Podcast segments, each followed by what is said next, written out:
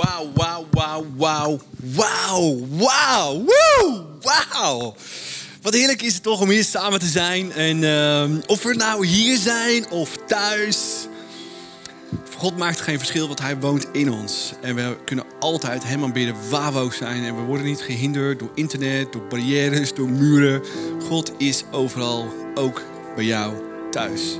Heel hartelijk welkom hier bij ICF, of je nou in Rotterdam, Amsterdam, Leiden, Utrecht bent of waar dan ook in Nederland of op deze planeet. Uh, fantastisch dat jij hier bent. We gaan een heerlijke zondag in en het is Pinksterweekend. En Pinksterweekend is misschien groots voor de een of misschien heel erg niet zeggend voor de ander. Of misschien dat je denkt van woe, ik heb weer extra dag vrij. Um, ik hoop dat je vandaag hier nu gaat ervaren wat een ongelooflijke, bijzonder Pinkster is. Met name wat de Heilige Geest voor jou en mij kan betekenen. En wat ik altijd bijzonder vind met Pinkster is het simpele feit dat we sinds 2000 jaar toegang hebben tot die Heilige Geest. Niemand uitgezonderd. En dat betekent dus ja dat mensen vanaf de tijd van Jezus en daarvoor honderden, duizenden jaren moesten leven zonder de Heilige Geest, waarin alleen enkele mensen toegang hadden tot die Heilige Geest. Koningen, profeten gezalfd werden, gevuld werden met die geest, was voor enkele weggelegd. Voor enkele. En vanaf Jezus, dat hij naar zijn vader toe ging, met Pinkster, de Heilige Geest werd uitgestort, kan iedereen, net zoals die helden, koningen, profeten, toegang hebben tot die Heilige Geest. Maar wat is de Heilige Geest? En het thema van vandaag, wat is het geheim van die Heilige Geest? Hoe ga je daar praktisch mee om? Waar moet je beginnen? En bij heel veel topics in de Bijbel moeten we bij het begin beginnen. In dit geval niet bij het begin begin, maar bij het begin. Maar voor de allereerste keer werd gezegd waar de Heilige Geest voor staat en waar hij voor zou komen. En we moeten daarvoor terug naar de kandelaar. En misschien ken je het hele verhaal van de Israëlieten. Uiteindelijk zijn ze in Egypte, zitten daar 400 jaar in gevangenschap. Ze weten, wij moeten hier weg. En uiteindelijk is het Mozes die ze weghaalt. Uit die woestenij, uit het land, uit de slavernij. En ze gaan de woestijn in. En uiteindelijk zegt God, ik wil bij jullie zijn. Dat is altijd Gods hart geweest. Ik wil bij jullie zijn. Ik wil van je houden. Wil je voelen. Ik wil met je praten. Ik wil met je communiceren. Ik wil bij jullie zijn. In dit geval was het het volk van God. En God zegt, bouw een tabernakel. En er wordt een tabernakel gebouwd. Waanzinnig. Het was niet zomaar een tent. Ja, voor ons in onze tijd zien we het als zomaar een tent. Maar voor die tijd was het spectaculair. Waren twee bijzondere mannen met bijzondere talenten. die gave talenten kregen om die tent te bouwen op een waanzinnig mooie manier. En in die tabernakel staat een kandelaar. En het is precies die kandelaar en alles in die tabernakel die zoveel symboliek hebben. En vandaag gaan we kijken aan de hand van deze kandelaar wat de Heilige Geest is, wat die kandelaar wil vertellen, zodat we God steeds meer en steeds beter kunnen ervaren. En wat we moeten weten van die zevenarmige kandelaar is dat hij niet gegoten werd. Hij werd ook niet stuk voor stuk in elkaar gezet. Hij werd uit één stuk geslagen. Stuk voor stuk geslagen, geslagen, geslagen. Maar waar komt dat slaan nou precies vandaan? Laat ik je meenemen naar het Nieuwe Testament, waar natuurlijk alles op wijst op onze fantastische Jezus en wat daarin gebeurt. Het is een profetie, sorry, uit Jesaja, niet het Nieuwe Testament, maar het Oude Testament. Daar staat het volgende. Maar het was ons leed dat hij droeg. Ons leed dat hij droeg. Ons leed wat Jezus droeg aan het kruis. Dit is een profetie vanuit het Oude Testament. Ja, Jesaja 53 staat er bekend voor over een verwijzing, een profetie naar het Nieuwe Testament, naar Jezus toe. Maar het was dus ons leed dat hij droeg, ons lijden drukte hem neer. Wij dachten dat hij door God geslagen en vernederd was. Hij werd doorstoken en verbrijzeld ter wille van onze zonde. Hij werd zwaar gestraft zodat wij vrede konden hebben. Hij werd geslagen En daardoor werden wij genezen. Is bijzonder of niet? Deze kandelaar wees al naar het feit dat Jezus zou komen. En God zegt: Ik wil dat je die kandelaar slaat, pijn doet, veel energie, veel explosie, veel erin steekt. Want dat is precies wat Jezus gaat doen. Hij wordt geslagen, vernederd, om jou en mij vrij te kopen. Dat is waar de kandelaar voor staat. Voor iets wat zou gaan komen. Nou, zullen we daar Jezus een ongelooflijk applaus voor geven dat hij geslagen werd? En dat dat een fantastisch beeld daarvoor is van wat Jezus voor ons zou doen. En dat dat al in het Oude Testament daarin een verwijzing was. Fantastisch. Nou, laten we kijken in een volgend vers hoe die kandelaar dus opgebouwd is. Er staat in Exodus 25 het volgende. De schacht moet zes zijarmen hebben. 1, 2, 3, 4, 5, 6 en 1 in het midden is 7. Wauw, klopt. Drie aan de ene kant, drie aan de andere kant. De armen moeten versierd worden met amandelbloesems. En dat is precies wat we zien. Hier zijn amandelbloesems onder het vuur. En hier staat een klein kruikje met olie erin waar dus het vuur uitkomt. Breng op elke arm drie kelken aan met een knop en bloemblaadjes. Telkens op dezelfde manier. Daarom zien ze ook allemaal hetzelfde uit, omdat God dat zei. Telkens op dezelfde manier. Dat is precies wat God hier zei. Nou, waarom moet het op een amandelbloesem lijken? Nou, dat is een fantastisch iets. Nou, misschien ken je het wel van in Nederland. Welke bomen staan als eerste in bloei in Nederland in het voorjaar? Precies, dat zijn de fruitbomen. Bij mij in de buurt ook staan waanzinnige fruitbomen. En het eerste wat je ziet is fruitbomen met roze blaadjes, met witte bloesems. En het is een waanzinnig gezicht. En precies dat moet Jezus symboliseren, die frisheid brengt, die bloei brengt aan het begin van het seizoen. En dit waren amandelbloesems. In het Midden-Oosten is de amandelbloesem die als eerste bloeit en staat symbool voor Jezus. En dat hij dus als eerste bloei en leven in jou en mijn leven wilt geven. Is het fantastisch om dat te beseffen, fantastisch om te gaan zien en ook fantastisch om te snappen en te begrijpen. Nou, wat we ook moeten snappen is dat de middelste, de stam, is symbool voor God. En wat we hier zien is, aan de ene kant dus bloei van de bloesem. En andere kant licht, licht, wat we hier zien ook op het scherm. Nou, wat ik super nice vind is dat als we dat hebben, we zien God, de stam, bloesem, bloei, licht in ons leven, is precies symboliek voor wat God ons wilt vertellen. Want in de Bijbel is er een bijzonder getal en bijzondere elementen.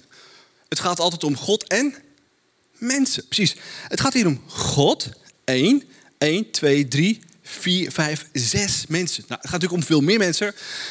Maar mensen en God. Nou, we zien dus, achterom op het scherm kunnen we het ook heel erg duidelijk zien. Zes mensen plus God is zeven. En waar staat het getal zeven weer voor? Precies. Voor volmaaktheid, oftewel een leven in overvloed. Dat als je God in je leven hebt, dat als je God in je leven hebt, je hebt Jezus in je leven en je hebt het, heilige, licht van de Heilige Geest in je leven, dan heb je bloei in je leven. Dan heb je leven in overvloed in je leven. Dan heb je alles wat je nodig hebt. Zo belangrijk is dat licht, zo belangrijk is de Heilige Geest in ons leven. We kunnen niet zonder dat licht in ons leven. En waar komt licht vandaan? Van olie. En olie staat altijd symbool in de Bijbel van de Heilige Geest. We hebben olie in ons leven nodig. We hebben Gods Heilige Geest nodig. Zodat als die olie brandt, als die Heilige Geest in ons leven is, kan bloeien, kan licht geven. Dingen in je leven kan aanwijzen. Hey, Ari, doe het niet zo, maar doe het zo. Hey, Ari, maar dat is niet oké, verander het. Zodat ik niet alleen zelf meer leven in overvloed heb, maar dat ook anderen om mij heen meer leven in overvloed hebben. God is zo fantastisch en de Heilige Geest zegt zo ontzettend veel waarvan we kunnen leren. En iedere Jood wist, iedere Jood wist, ik kan niet zonder olie, zonder zijn geest, zonder zijn aanwezigheid. Zonder die bloei, zonder dat we precies wat we nodig hebben. En als we Gods geest bij ons hebben, als we dus Gods heilige geest bij ons hebben, zijn aanwezigheid in en met ons, en we geven het de ruimte. Wat missen we dan nog? Dan hebben we alles wat we nodig hebben. Dan hebben we alles wat we willen. En dat heeft alles met die Heilige Geest te maken. En ik wil je graag meenemen in drie gedachten vandaag die ons gaan helpen om de Heilige Geest en het geheim daarvan te snappen, te begrijpen en ook meer ruimte te geven in ons leven. Laten we kijken naar de eerste gedachte. De Heilige Geest vult mij vandaag. Er staat in Exodus 27, Aaron en zijn zonen moeten de eeuwige vlam, die vlam moest voor eeuwig moest die branden. Ze branden niet allemaal, dag en nacht. Maar ze branden één ervan minimaal, altijd. Dag en nacht. Dag in, dag uit, dag in, dag uit. Week in, week uit, jaar in, jaar uit. Eeuw in, eeuw uit. En een dag en nacht voor het oog van de Heer voor zorgen, zodat hij nooit dooft. Dit is een nieuwe regel voor het volk Israël. Niet dooft, niet dooft, niet dooft, niet dooft, niet dooft, niet dooft en voor eeuwig. God wil voor eeuwig bij jou en mij zijn. Hij wil voor eeuwig in je leven iets doen. Hij wil voor eeuwig en altijd iets bijzonders in je leven doen. Nou, we hebben misschien allemaal wel ergens een wonder ervaren met God door de Heilige Geest, bewust of niet. En precies dat wil God dat we ervaren. En soms ben je met me eens, blijven we bij het wonder van wat God vorig jaar gedaan heeft. Maar God wil niet één keer per jaar je licht in je leven zijn. Hij wil elke dag het licht in je leven zijn. Hij wil elke dag een je wonder geven. Hij wil je elke dag datgene geven. Laten zien. Bewerkstelligen. Perspectief geven. Wat jij op dat moment nodig hebt. En het is inderdaad zo makkelijk om je bed uit te gaan. Je dag in te gaan. Maar waarom niet stilstaan? Elke ochtend bij God. God, ik sta voor u. U leeft in mij. Uw licht leeft in mij. Jij bent die kandelaar. God, doe vandaag iets bijzonders in mijn gezin, met mijn werk, met mijn kinderen. Is zo extreem belangrijk om tegen onszelf te zeggen en te snappen dat we dat moeten gaan doen en dat moeten gaan ervaren. En dat heeft alles te maken met profetie in ons leven. En Paulus zegt dat we moeten streven naar de gave van profetie in ons leven. Nou, profetie, er wordt vaak heel erg moeilijk over gedaan. Een man op het podium en die zegt dingen dat je denkt van, oh, wat moet ik daarmee? Maar profetie is niet zo heel moeilijk. Profetie is niet meer en niet minder. Dan dat je Gods perspectief ziet, Gods gevoelens voelt, Gods gedachten hebt voor jou voor de mensen om je heen. Dat is wat profetie is. Niet jouw gedachten, niet jouw gevoelens, niet jouw perspectief, niet jouw mening. Moeilijk hè in deze tijd. Mijn mening, mijn platform, mijn Instagram, mijn Facebook. Maar God zegt, mijn gedachten, mijn gevoelens, mijn perspectief voor jou en de mensen om je heen. Ik wil dat je die voelt, ik wil dat je die snapt, ik wil dat je die begrijpt, ik wil dat je dat doorhebt. Want dat brengt leven in overvloed in jouw leven. En dat is wat we moeten snappen. En dat is wat we moeten begrijpen in ons leven. En dat is wat profetie is. Profetie is niet meer en niet minder dan een perspectief van God zien. Nou, hoe werkt dat? Heel simpel. Er staat een vers, kan heel erg verkeerd geïnterpreteerd worden, maar ik vind het een fantastisch vers. Komt ie. Efeziërs zegt Paulus het volgende. Bedrink u niet. Bedrink u. Er staat niet dat je niet mag drinken, maar er staat dat je niet bedronken moet zijn. Want daardoor verliest u de controle over uzelf. Wees daarentegen vol van de Heilige Geest. Dus een biertje, een borreltje is oké. maar wat nog veel okéer is, vol van de Heilige Geest zijn, zijn perspectief, zijn gevoelens, zijn gedachten van God te zien, te snappen en te ervaren. Spreken veel over met elkaar, over de Heer. Zing psalmen, lofliederen, geestelijke liederen. Dat is allemaal profetie. De gevoelens en de woorden over God om te prijzen is allemaal profetie. Zing het met heel uw hart voor de Heer. Ik hoop dat als je aan het worshipen bent, dat je beelden hebt voor wie God is. Dat je beelden en impressies van de Heilige Geest krijgt om hem te aanbidden voor wie hij is. Dat is wat profetie is, niet meer en niet minder. Het is niet zo moeilijk. Dank God, onze Vader, altijd voor alles in de naam van de Heer Jezus. Nou, laat me een voorbeeld geven. Ben, kun je ervoor komen? Ik heb je hulp nodig. Want hier staat dus bedrinker ja, moet op afstand blijven. Bedrinken en Heilige Geest. Bedrinken en Heilige Geest. Nou, ik heb een aantal voorbeelden genomen hè, van wat nou precies bedrinken is en vol zijn van de Heilige Geest. Laten we naar de eerste uh, kijken. Nou, als je dus vol bent van de Heilige Geest of bedronken en je gaat met het volgende om, dan ga je ook anders denken. Als ik, uh, ik ben, je ziet er zo, je ziet er je grappig uit. waar kom je zo grappig? Je niet helemaal lekker. Dat is vol van de Heilige Geest aan. Maar wat de Heilige Geest hier je gaat anders denken. Je denkt, Ben, hoe heeft God die gemaakt? Wat is die met je van plan? Ik denk iets groots. Snap je het verschil? Dat is iets heel anders. Of het volgende. Je gaat ook anders praten. Hey, we zijn er overheen. Dat als je te veel drinkt, dan ga je, dan ga je anders praten. Dan zeg je, hey Ben, wat, wat, wat een sukkel ben jij eigenlijk? dat is een beetje, is een beetje, een beetje gek. Maar met de geest van God zeg je, ben. Wat God in je hart en op je leven gelegd heeft. Dat is wat God gaat doen. Is zo powerful. Is zo anders. Of je hoort anders. Hey Ben, wat ik allemaal van jou gehoord heb, is niet goed. Is, die is, dit is niet goed.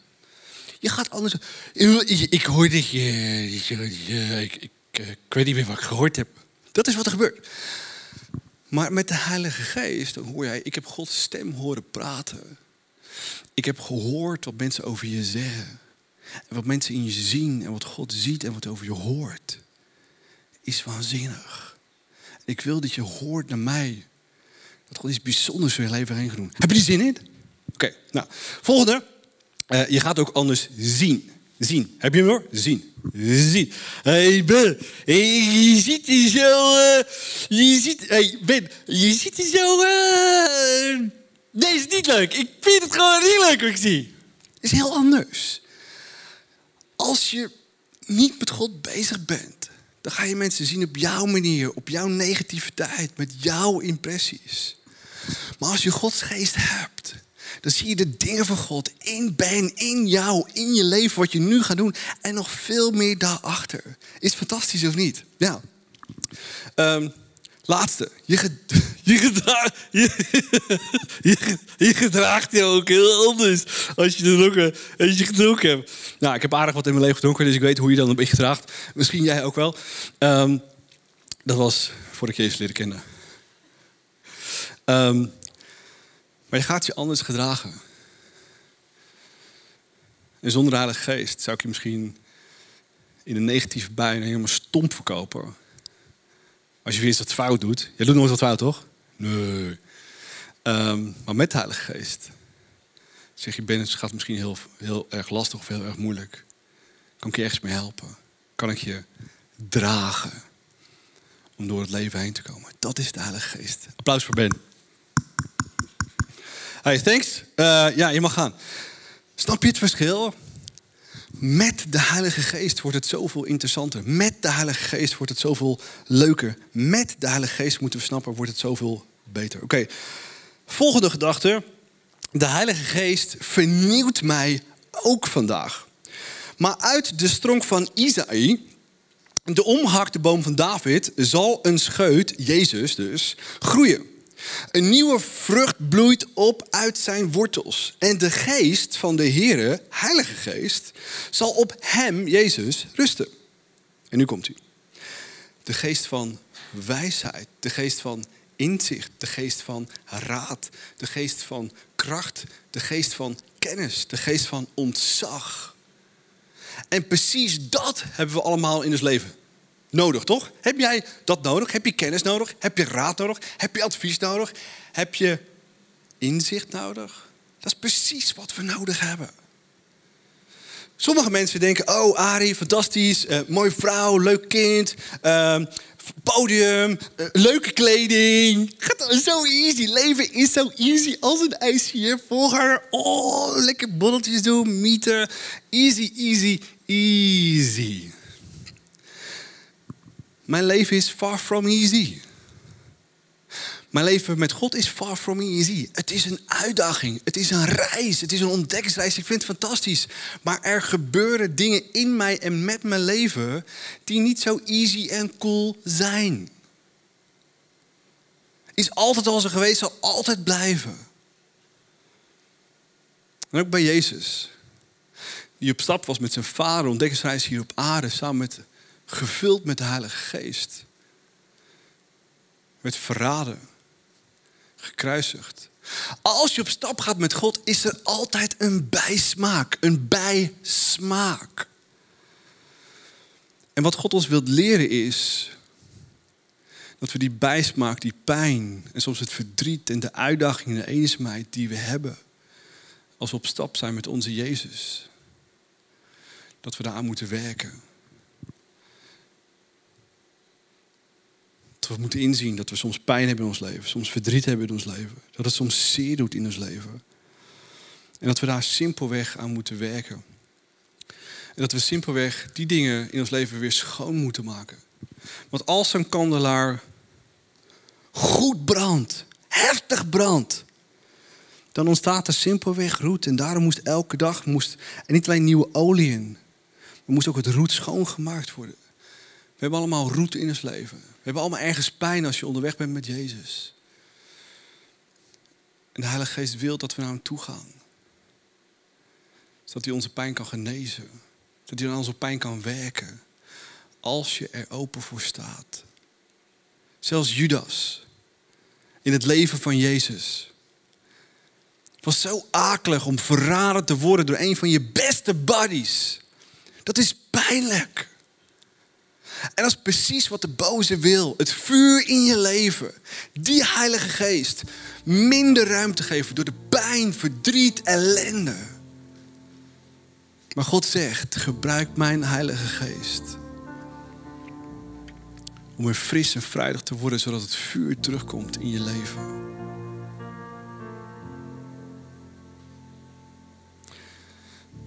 De kandelaar heeft honderden, duizenden jaren in Israël gestaan uiteindelijk kwamen de Romeinen binnen in de tijd van Jezus al in 70 jaar na Christus. Werd die kandelaar uit de tweede tempel meegenomen. Fantastisch gebeeldhouwd in in de boog van Titus die we kunnen vinden in Italië. En als je naar de binnenkant van die boog kijkt, dan zie je daar de Romeinen. Hun victorietocht. Het licht meenemen uit Jeruzalem vandaan. En dat is precies wat de boze wil doen in jou en mijn leven er alles aan doen dat het licht kleiner wordt, minder fel gaat branden. Minder wijsheid, minder inzicht, minder raad, minder advies, minder ontzag voor je God. Bedrukt, bekneld door wat je meemaakt. Laten we er alles aan doen om het vuur in ons leven brandend te laten houden.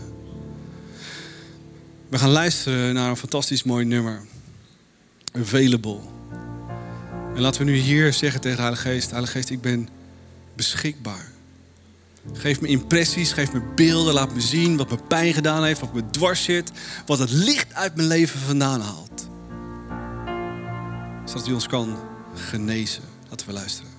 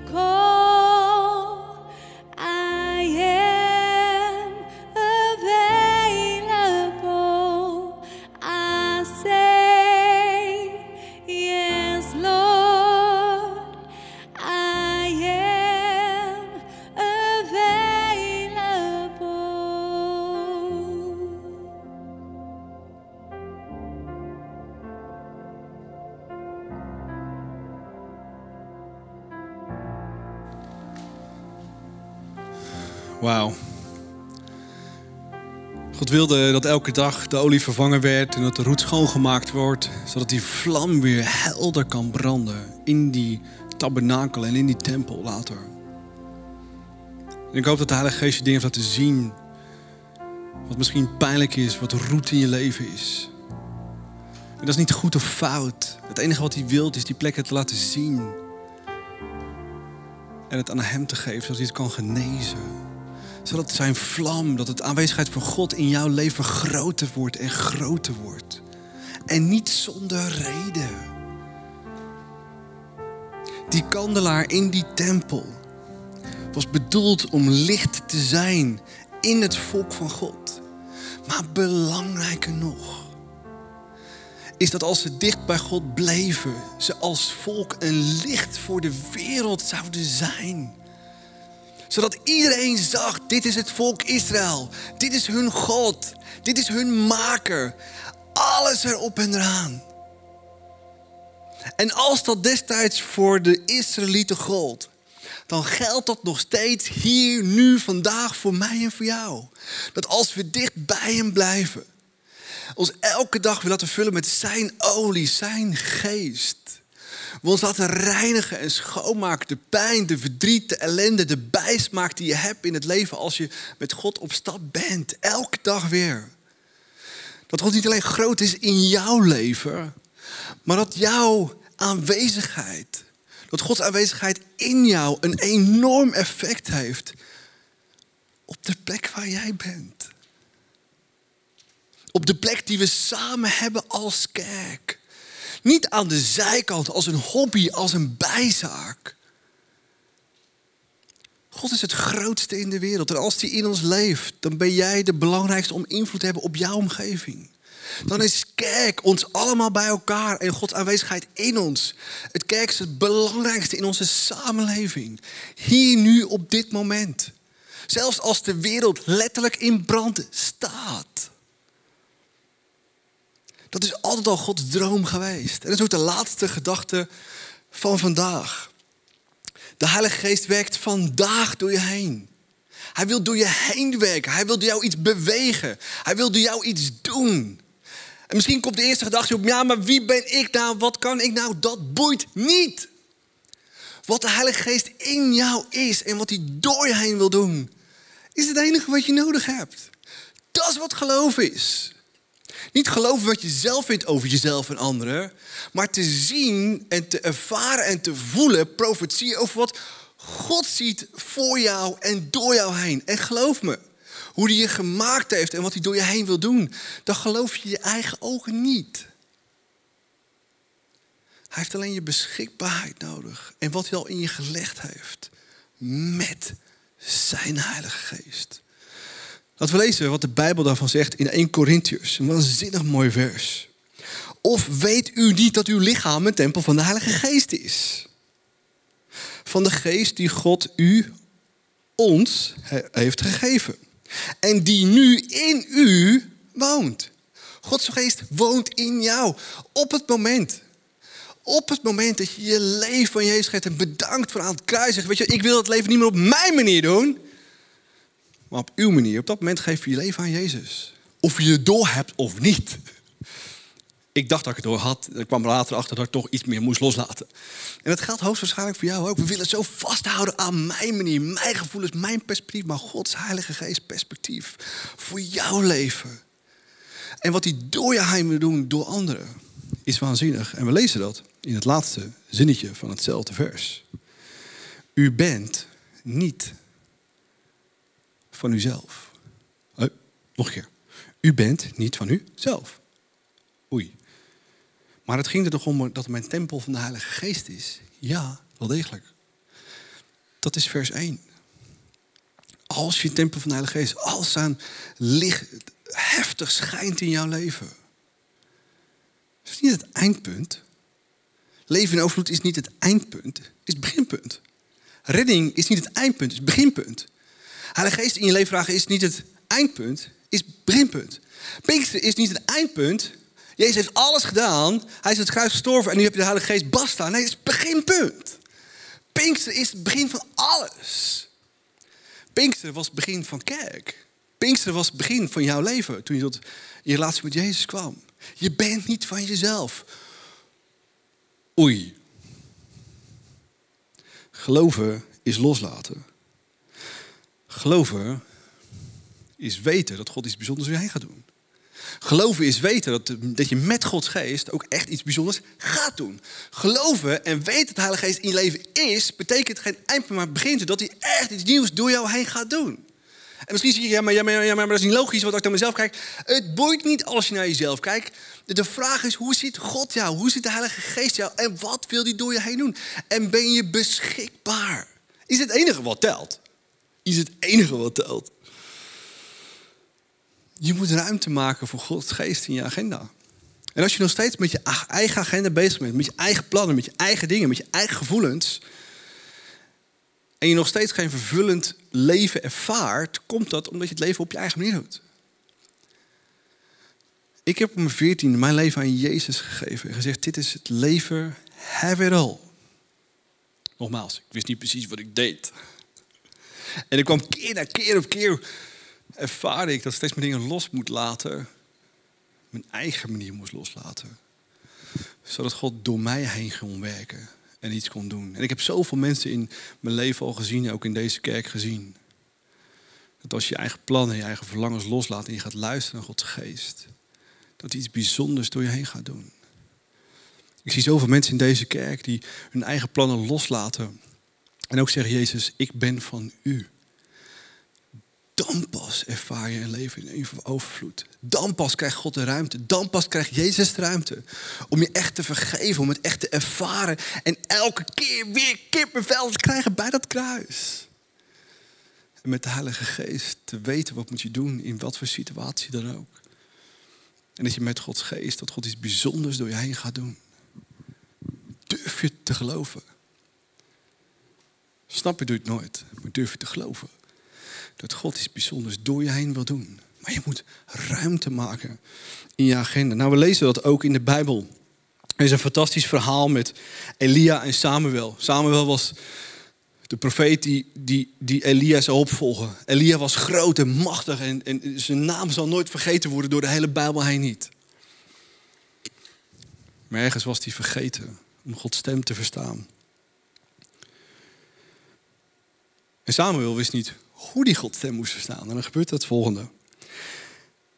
En de Heer kwam bij hem staan en riep net als de volgende keer: Samuel, Samuel, hey, Samuel, Samuel.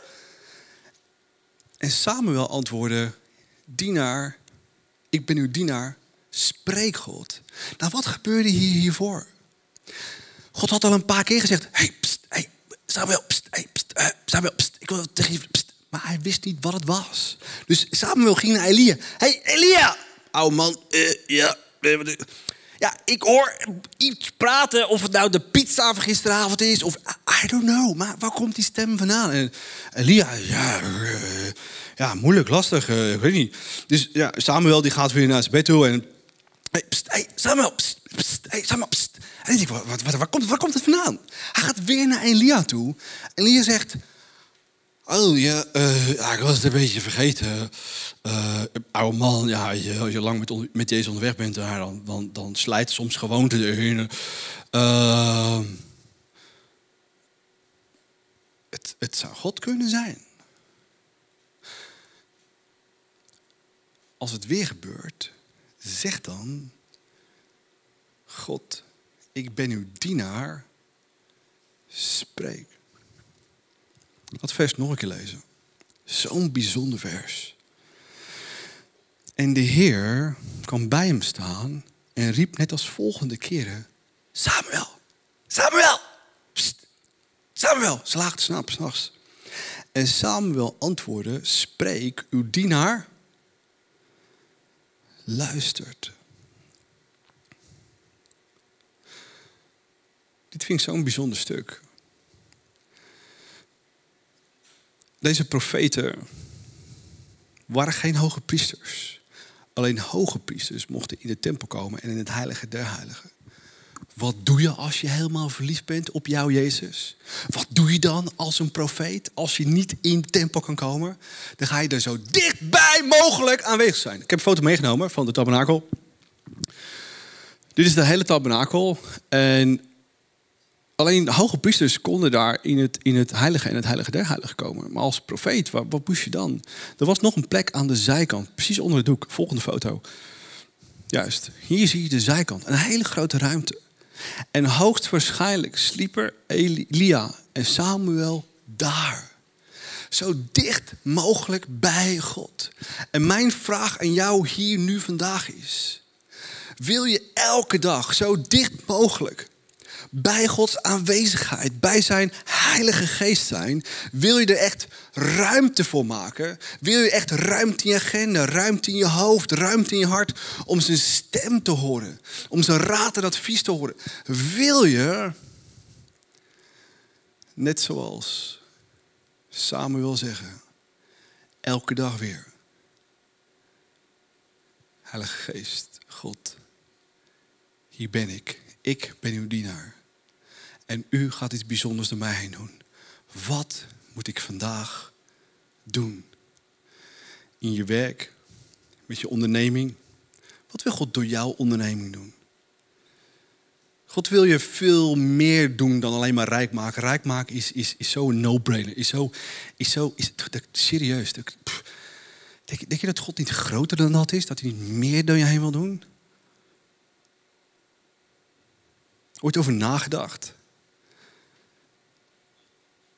Het is waanzinnig om te ondernemen, het is waanzinnig om werkplek te creëren, het is waanzinnig om huisvrouw te zijn, te, Zorgen voor je kids. Maar op die momenten, op die plekken waar jij bent, in je gezin, op je werk, bij je collega's. Daar, op dat moment, elke dag weer wil God iets bijzonders doen. Door zijn Heilige Geest. Maar staan we open elke dag weer. God, ik ben uw dienaar. Ik luister. Om mensen op te bouwen. Om zijn kerk op te bouwen. We leven in Nederland. De kerken zijn leeg. Als iets en als wanneer God iets bijzonders door je heen wil doen, dan is het wel in deze eeuw. En misschien zeg je, jongens, je ziet overal bijkomen, 2020. Laat die zo snel mogelijk over zijn. Nee! Want God wil vandaag, hier, nu nog steeds iets bijzonders doen. Corona of wat interesseert God echt niet. Sterker nog, hij huilt bij alle doden. Hij huilt bij alle verschrikkingen. En in die verschrikking, in die ellende, wil God door jou heen iets doen. Met je baan, met je onderneming, met je leven, met je gaven, met je talenten. Word je daar niet warm van? Ik denk elke ochtend, woe! Ja, als ik het nieuws kijk is het niet zo heel fantastisch. Maar wat God door mij heen wil doen vandaag. Hier ben ik. Ik ben uw dienaar. Ik luister. En ik doe. Dat is precies wat God wil doen. Ik stel voor dat we het gebed ingaan. En dat is niet zomaar een kort gebed, het is een lang gebed. Zeker nog, het is een ervaring. Want God wil elke dag weer dat we zijn Heilige Geest ervaren, genieten. Dat hij ons dingen laat zien in ons leven, om ons te reinigen, om pijn weg te nemen, zodat we sterker worden, zijn vlam groter wordt in ons leven.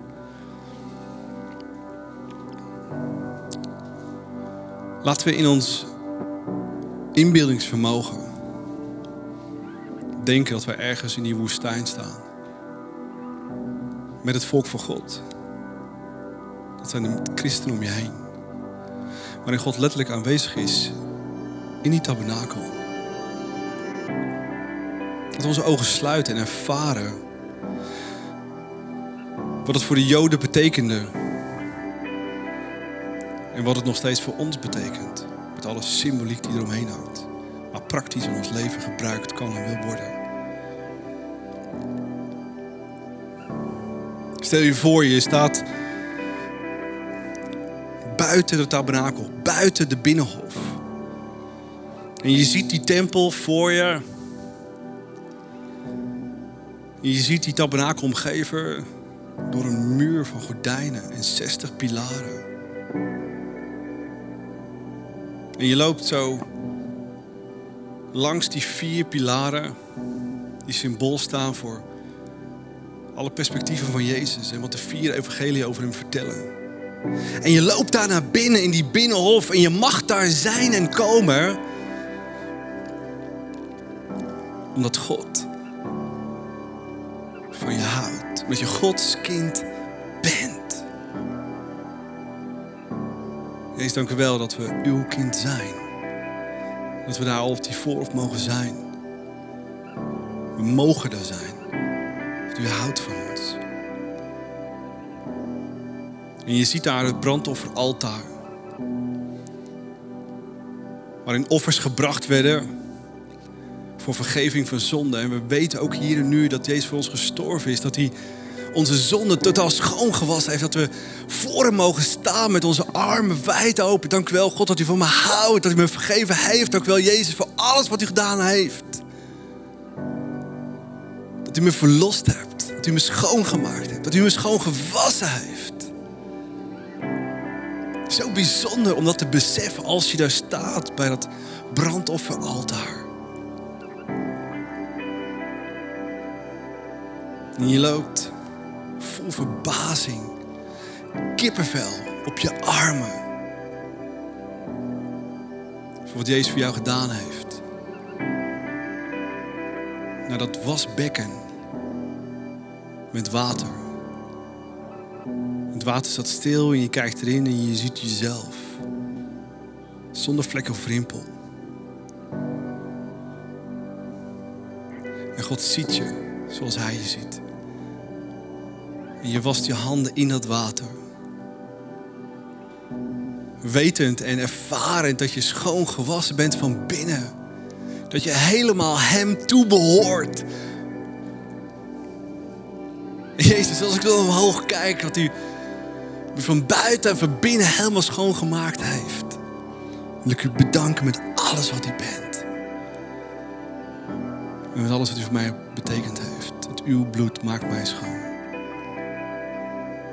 En je staat dan voor die tabernakel en je kijkt omhoog en je ziet hoe fantastisch mooi die gordijnen zijn en die vier pilaren die daar weer staan. En, en alleen priesters mogen hier naar binnen.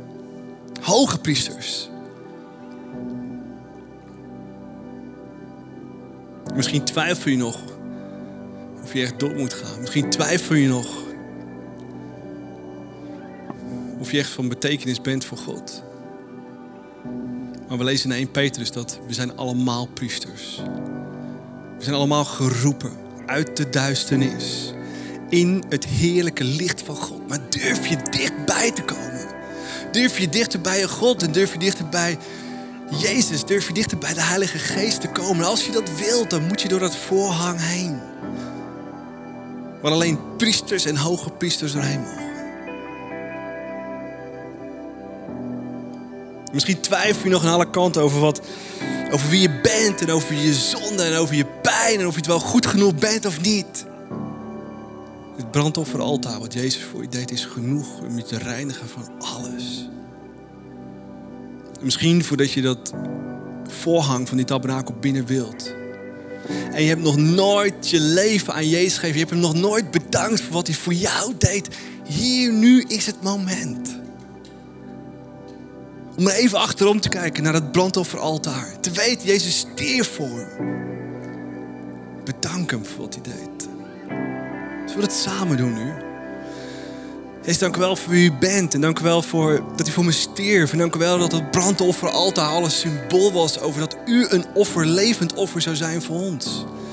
Ik kan nog steeds niet snappen, begrijpen, beseffen wat, dat uw vader zo voor me houdt. Dat, dat u naar deze wereld kwam om bij de mensen te zijn, te vertellen over uw vader. En belangrijk nog te sterven voor mij. Het was mijn kruis, mijn ellende, mijn pijn, mijn domme dingen. En u nam dat allemaal weg in één klap. De donkerste dag van de geschiedenis. Hoe groot is uw hart? Hoe groot is uw liefde voor mij? Daar krijg ik kippenvel van. En dat wil ik nog meer snappen, nog meer begrijpen. Dat mijn armharen wagenwijd omhoog gaan staan. De rillingen elke dag weer over mijn hoofd. En over mijn lijf en mijn rug lopen. Wat u deed voor mij. Ik wil u daarvoor bedanken. Voor eeuwig. En ik wil hier nu. Misschien voor de eerste keer, misschien voor de duizendste keer. Mijn leven uit dankbaarheid in uw handen leggen. Het is niet meer van mij. En ik weet dat uw gevoelens, uw gedachten, uw perspectief over mij en mijn leven zo groot zijn. Wat u door me heen wil doen morgen en overmorgen en volgende week. En dat wil ik ervaren. En ik kan het alleen ervaren als ik mijn leven in uw hand leg. Hier ben ik. Ik wil een dienaar van u zijn. Die gebruikt wordt groot door een machtig grote liefde van God. Waarvan ik weet dat als ik mijn handen, mijn leven in uw handen leg. Ik aan het eind van mijn leven terug kan kijken op iets bijzonders, iets groots. Wat levens voor eeuwig veranderd heeft. Dat is mijn visie. Dat is uw visie. Dat is uw perspectief en dat is mijn perspectief. Kom in mijn leven. Heilige Geest, kom in mijn hart. Schijn in mijn leven. Laat zien wat er anders kan. Laat zien wat er anders moet. Genees pijn, verdriet en ellende. Zodat ik groots gebruikt kan worden door u, Heilige Geest. Ik weet dat als u me groots wilt gebruiken, ik uw licht, raad, wijsheid, kennis, ontzag nodig heb. En ik moet vergeten dat u door me heen iets wilt doen. Ik hoop dat je klaar bent om die tabernakel in te gaan. En het licht er van dichtbij te ervaren. Zullen we er naar binnen gaan? We doen het gordijn opzij. En we lopen naar binnen. En we zien hoe machtig mooi alles gemaakt is. We zien naar de toonbroden. We zien het altaar, de kandelaar, zevenarmig. Het middenstuk van God symboliseert... wij zijn de mensen, de armen. Gevuld met Gods heilige geest, olie die licht brengt in ons leven. En laten we hier nu dichter bij die kandelaar komen... zodat het licht over ons, het gloed als een gloed over ons lichaam heen komt. Zodat het delen in ons leven kan belichten en laten zien. Misschien is er nog ergens roet, misschien is er ergens pijn. Van wat mensen jou aangedaan hebben. Of schuld van wat je anderen aangedaan hebt. En het is de Heilige Geest die graag wil die wonden en die pijn te genezen. En laten we hier nu vragen aan de Heilige Geest. Hey, Heilige Geest, wat zijn die momenten? Wat, wat, wat zorgt ervoor dat uw licht in mijn leven kleiner wordt? Pijn, roet, ellende, schaamte. Heilige Geest, we willen hier nu vragen. Laat ons zien in ons hoofd, in ons hart. Wat houdt ons tegen? Overtuig ons. Geef ons nieuwe gevoelens. Geef ons hier nu op dit moment beelden over onszelf, hoe we onszelf zouden moeten zien. Beelden over hoe ik mijn partner opnieuw kan gaan zien. Beelden hoe ik mijn kinderen opnieuw kan gaan zien vanuit uw perspectief, God. Vanuit uw Heilige Geest, God. Uw nieuwe, verfrissende, bloeiende perspectieven. Laat ook zien hoe ik mezelf zie. Of hoe ik mezelf zou moeten zien. Heilige Geest, dank u wel voor wie u bent. Dat u van me houdt. En misschien heb je wat impressies of beelden of gevoelens gehad. Misschien beelden van walging over jezelf of van anderen. Waar walg je van? Jezelf of van anderen? God wil niet dat we walgen. Hij wil dat we bloeien. Positief zijn over onszelf. Omdat hij iets groots door je heen wil doen. Daar moet je sterk voor zijn. Met autoriteit.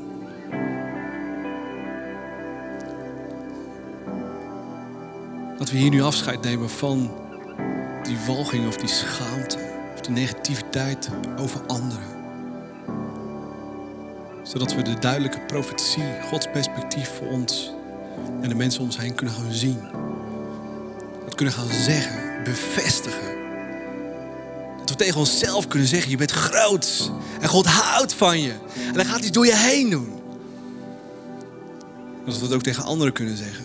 En ook kunnen zien wat voor gave talenten God in anderen gelegd heeft. Wat voor roeping op hun leven ligt. Dat ook uit te spreken. In autoriteit. Wetend tot Gods geest. Heilige Geest, u tot ons gesproken heeft. En dat tegen elkaar kunnen zeggen. Heilige Geest, nu we voor u staan. Die kandelaar wil ook vragen. Vul ons met raad. Voor onze onderneming. Voor ons gezin of onze kinderen als we niet weten hoe. Voor advies. Voor nieuwe perspectieven. Moet ik links, moet ik rechts, moet ik hoog, omlaag. Want Heilige Geest u spreekt. En misschien heb je heel expliciet hier op dit moment raad, advies, richting, leiding nodig. Vraag het aan Gods Geest. En hij gaat het je laten zien.